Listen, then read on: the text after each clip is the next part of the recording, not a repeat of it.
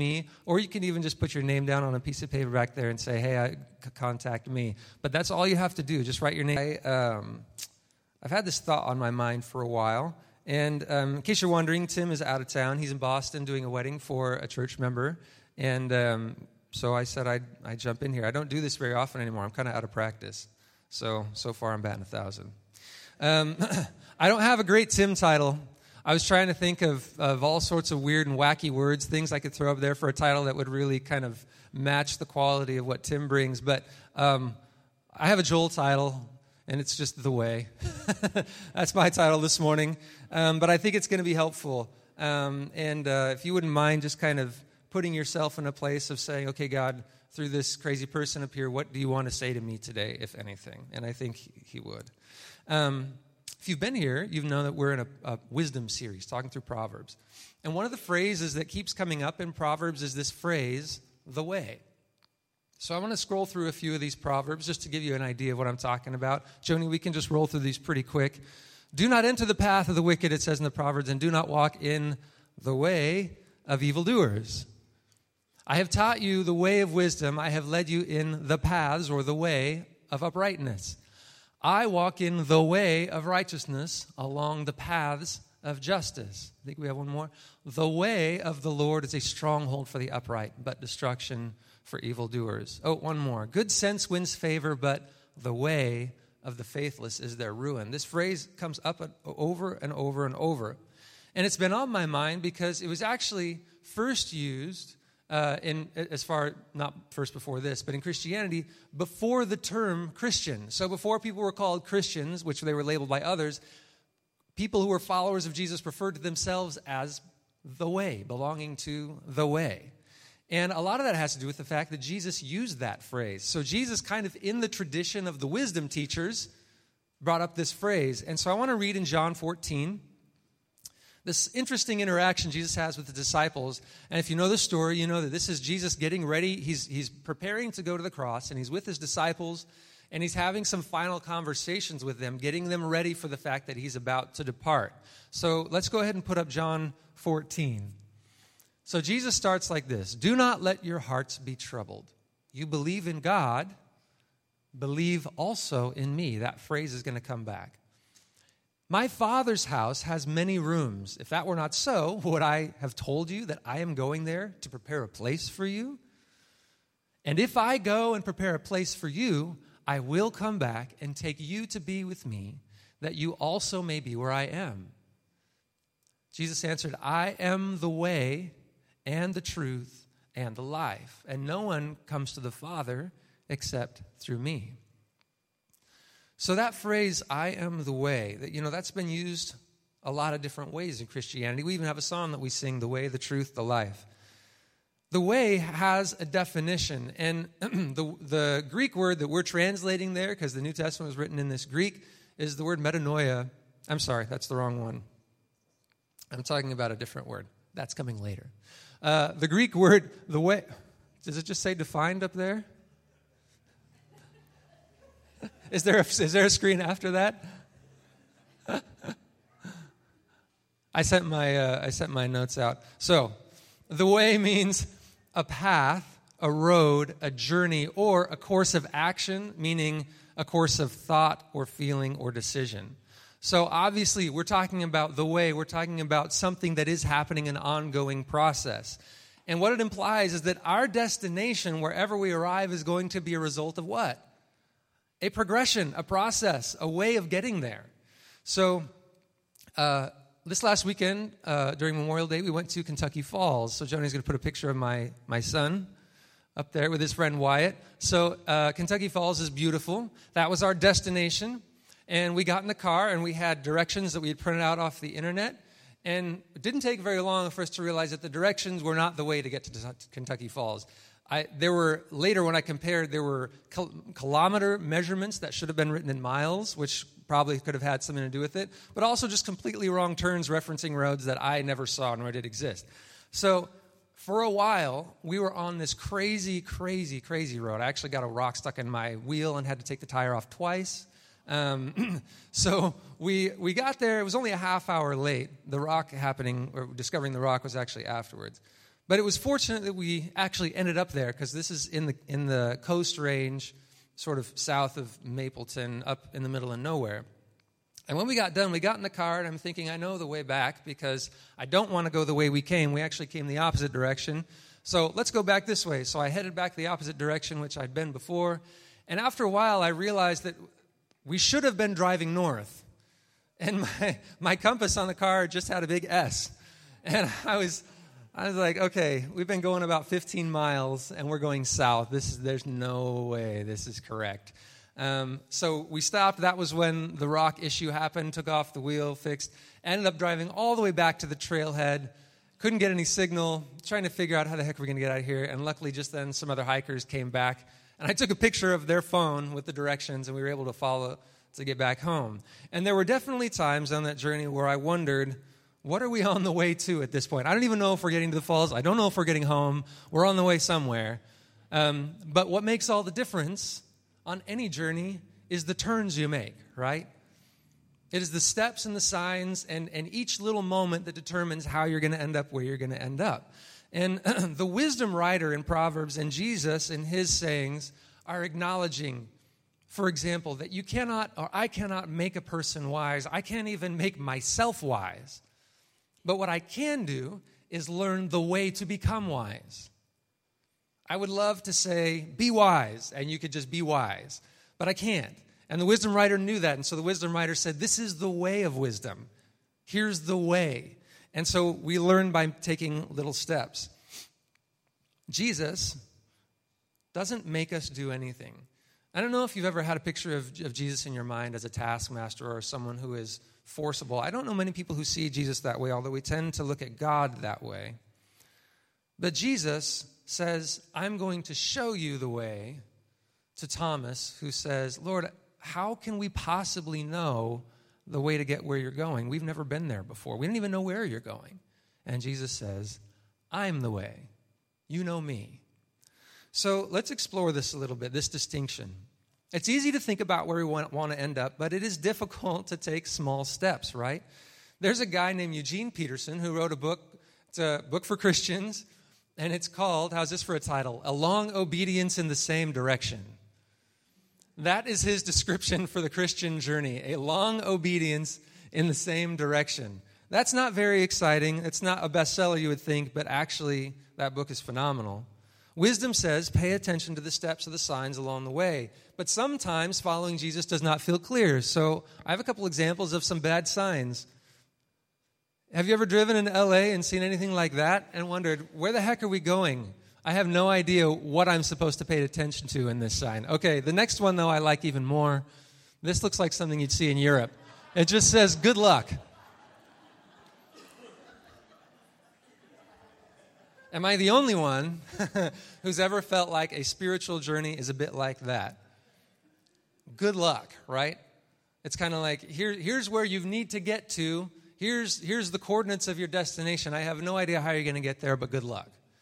And often I feel like that's the help that a lot of people offer. In fact, Jesus criticized the Pharisees of his day, and he used the phrase, Woe to you, Pharisees. And he said multiple things. And a couple of the things he said really speak to what we're talking about. He said, for one, you tie up heavy burdens, heavy loads on people's backs, and yet you don't lift a finger to help them. How many of you love those sermons where somebody stands up and tells you all the ways you need to fix yourself, but doesn't tell you how or say, I'm going to help you?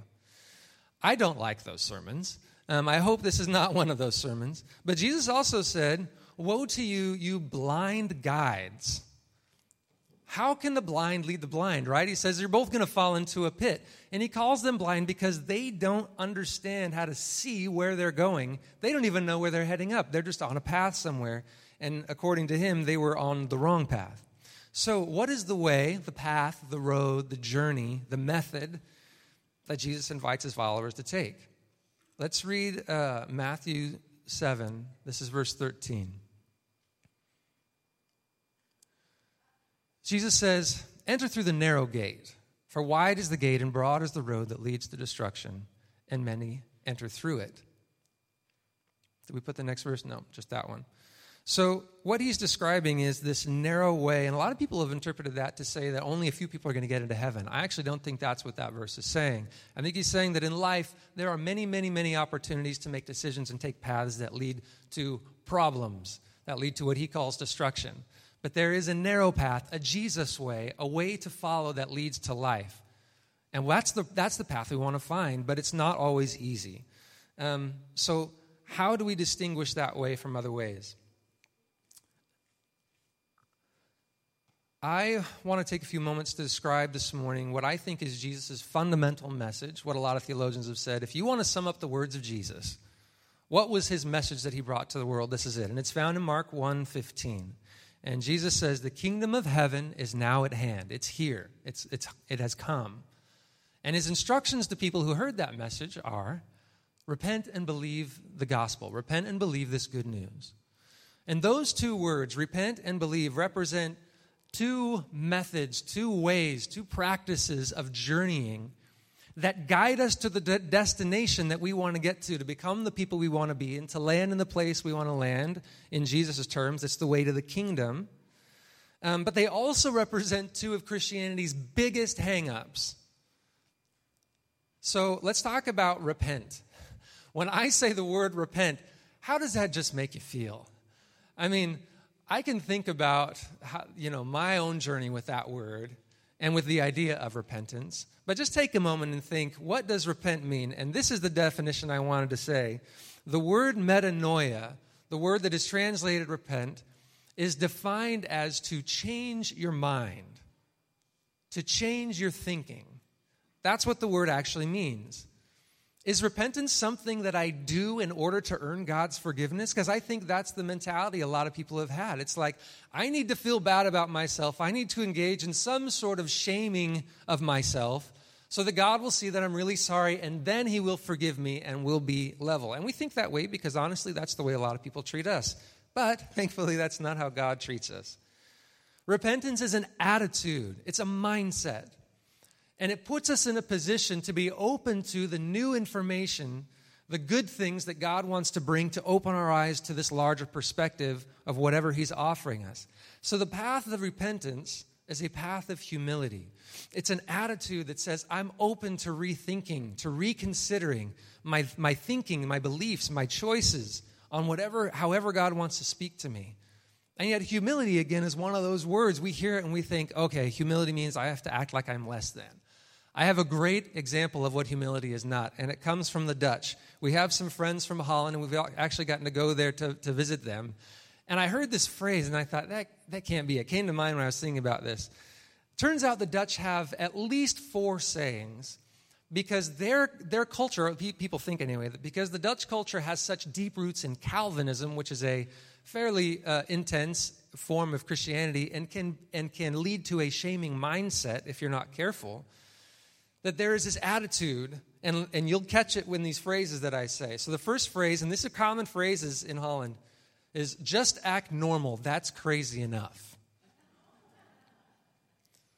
Tall trees catch a lot of wind. There's a subtlety there in that one that I kind of like, but it's like, yeah, you want to be a tall tree? Well, there's more wind up there. It's kind of like, you know, don't, don't get too high and mighty. How about this one? Don't stick your head above the mowing field. And then the last one, which is my, my favorite He who is born a dime will never be a quarter. I heard that and I was like, wow, way to just kill your dreams right from birth. Jeez. So that attitude that says just stay less than, just don't act, you know, don't act big, don't act special, don't act important, that is not humility.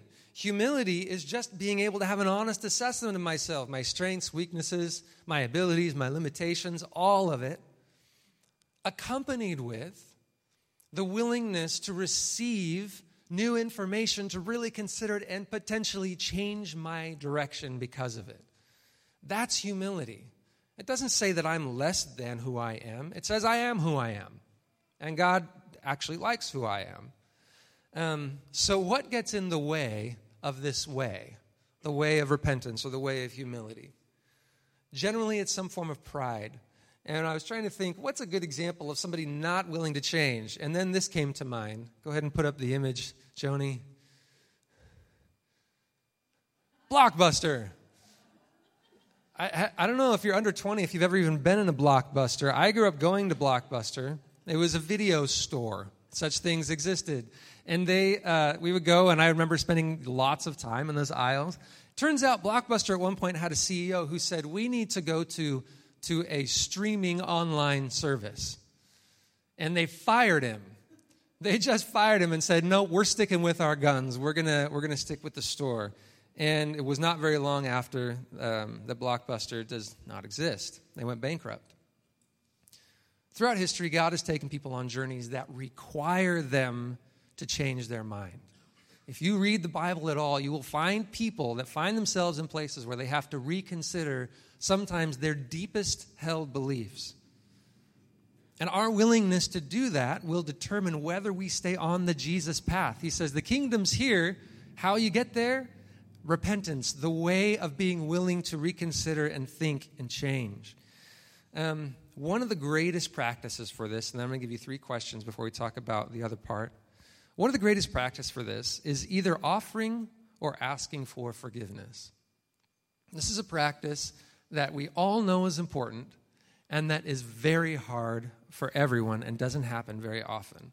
What does it require to ask for forgiveness or to offer somebody forgiveness?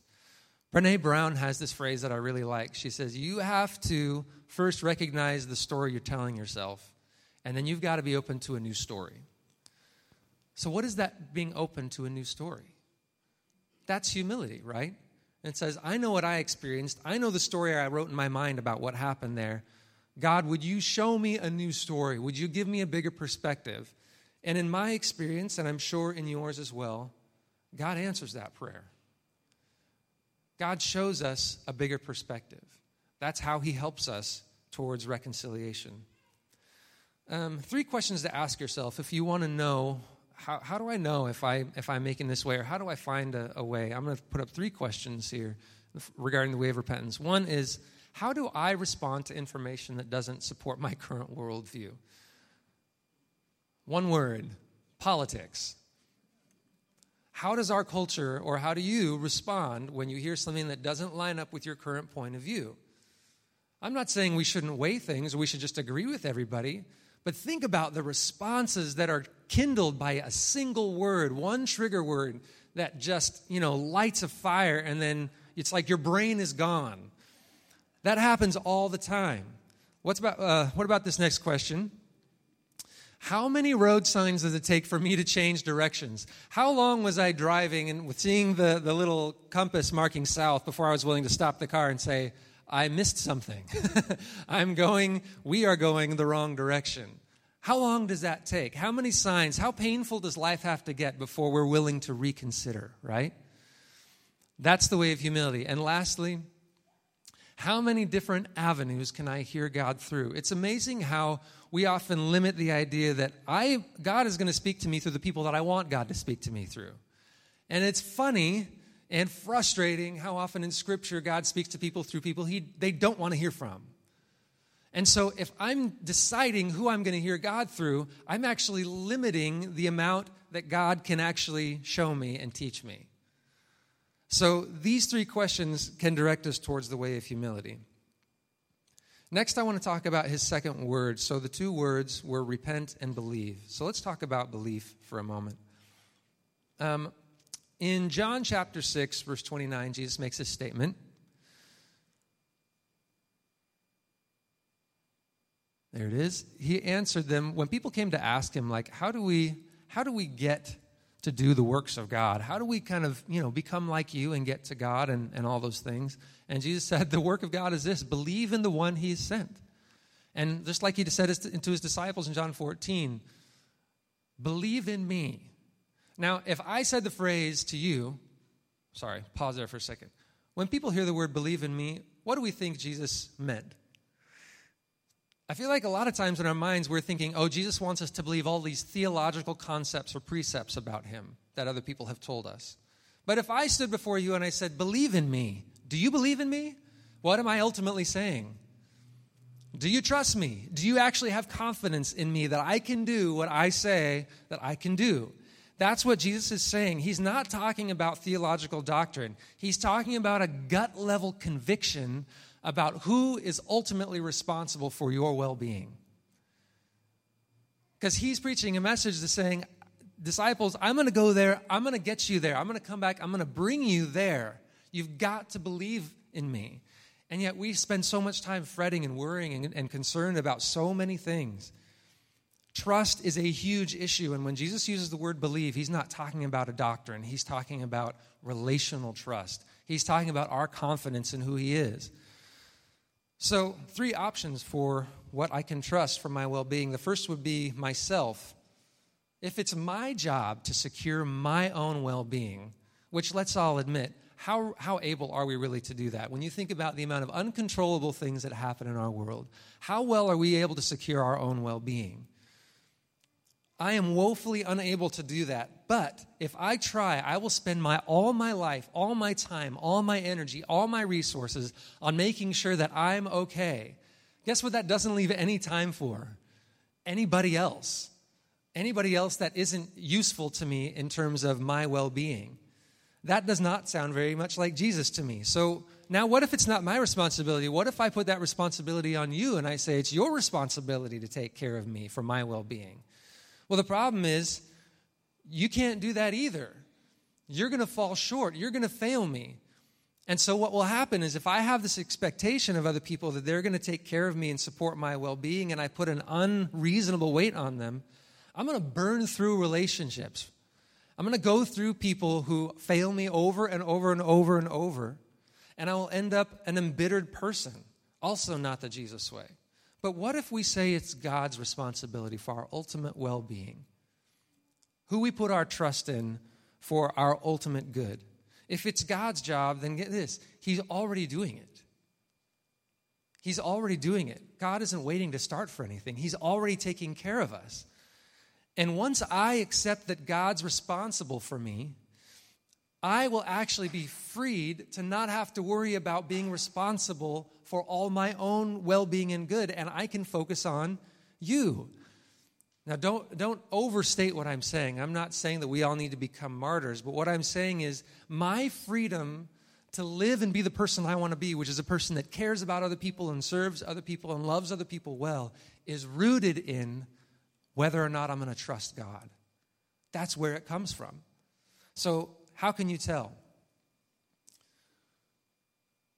How do you respond when you can't have what you want?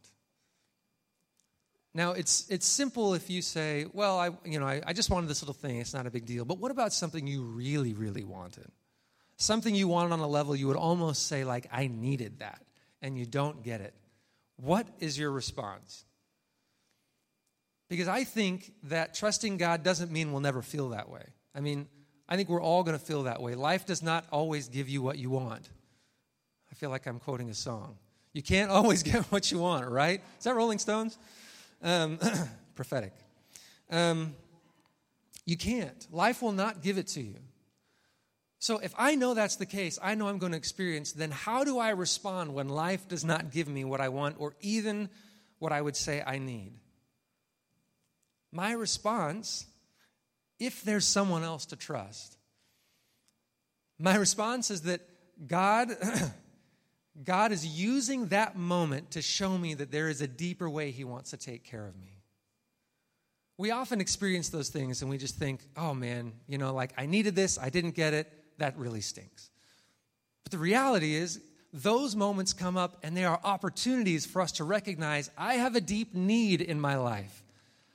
I have a deep need to feel taken care of in this specific way. You know what some of those ways are for me? I really like uh, having just time with my good friends. I really like having fun together. And sometimes I really like and just need some like alone time. Well, what if I don't get those things? Do I have another option? I believe that we do have another option. Um, the greatest way, if you want to practice if you want to practice trusting God, here's what I think the greatest way is. Is it's the spiritual practice of sacrifice. It means letting go of something that you think you need in order to remind yourself that you don't need it because God is taking care of you. I'm not suggesting, again, being extreme. I think this is a spirit inspired thing that you have to do, but it's a way of reestablishing your healthy trust with God. Maybe it's a thing, an actual physical object. You think, I can't go without that. Maybe it's a way of spending time. I have to have this time set aside, and if I don't have this time, I'm not okay. Maybe it's a person. Maybe there's somebody that you have relied on too heavily and that you're setting both you and them up, your relationship, for a fall. This practice of sacrifice is a way of saying, God, I acknowledge and remember that trusting you is ultimately all that matters, and it's what's going to set me free to become the person that I want to be. It is the way of Jesus. And I would remind you something that we easily gloss over all of the disciples left Jesus to follow something. Do you remember the stories of Jesus following or calling the disciples? They left families, they left jobs, they left belief systems, and they left comforts. They left those things that they had been holding on tightly to follow Jesus.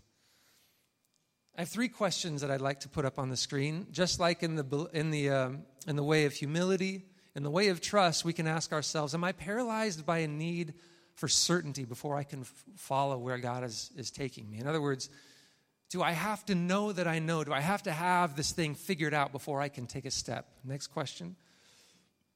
Do I control my life as a way of protecting myself from having to trust God? In other words, do I limit myself in a simple, cocooned, controlled environment so that I don't have to trust God? Because, quite frankly, it's a lot easier, but I'm not really feeling like I'm on the way anywhere.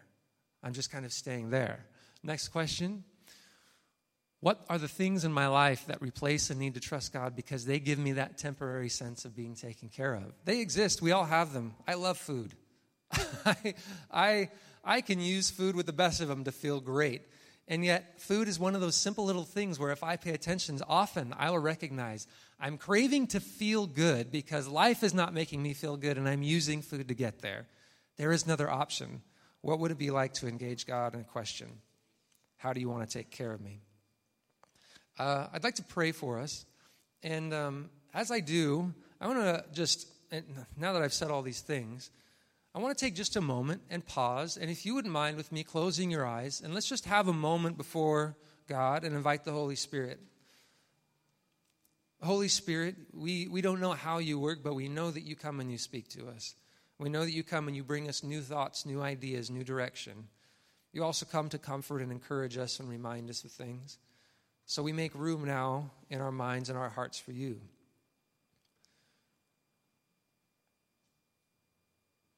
This journey, God, that you have invited us onto is a difficult and sometimes confusing journey.